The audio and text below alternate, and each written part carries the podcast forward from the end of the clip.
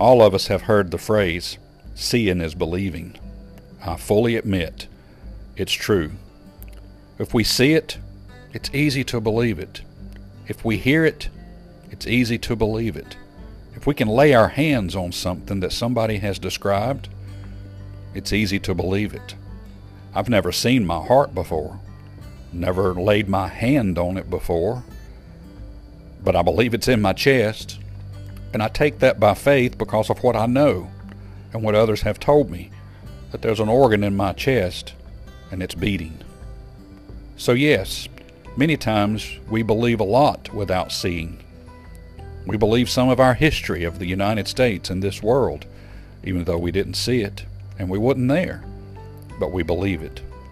You would think that we would learn lessons from those in the past who actually saw God move, saw Him do miraculous things. Uh, there's no better story than 2 Kings chapter number 1, where Elijah and Ahaziah, they're in a little bit of a tiff. So Elijah, he calls fire down from heaven, and it consumed the 50 men that were sent. So Ahaziah, he sends 50 more, and guess what? Elijah does the same thing. It says this, and the fire of God came down from heaven and consumed him and his 50. But guess what? He sent 50 more, a third time. Now these 50, they had some sense.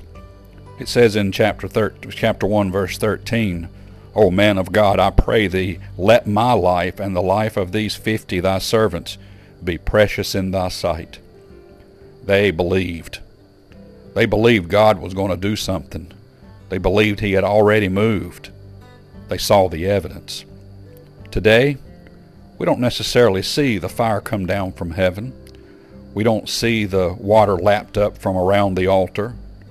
We don't see Jesus physically. So we take a tremendous amount of what we believe by faith. We can learn from the past. We can learn from those that have walked before us. From Genesis to Revelation, there's a lot I have to believe by faith. I trust the Word of God. I trust my Lord and Savior Jesus Christ. I believe everything about Him, and I'm looking forward to the day that my faith will come alive in vision and sight. May God bless you and have a wonderful day.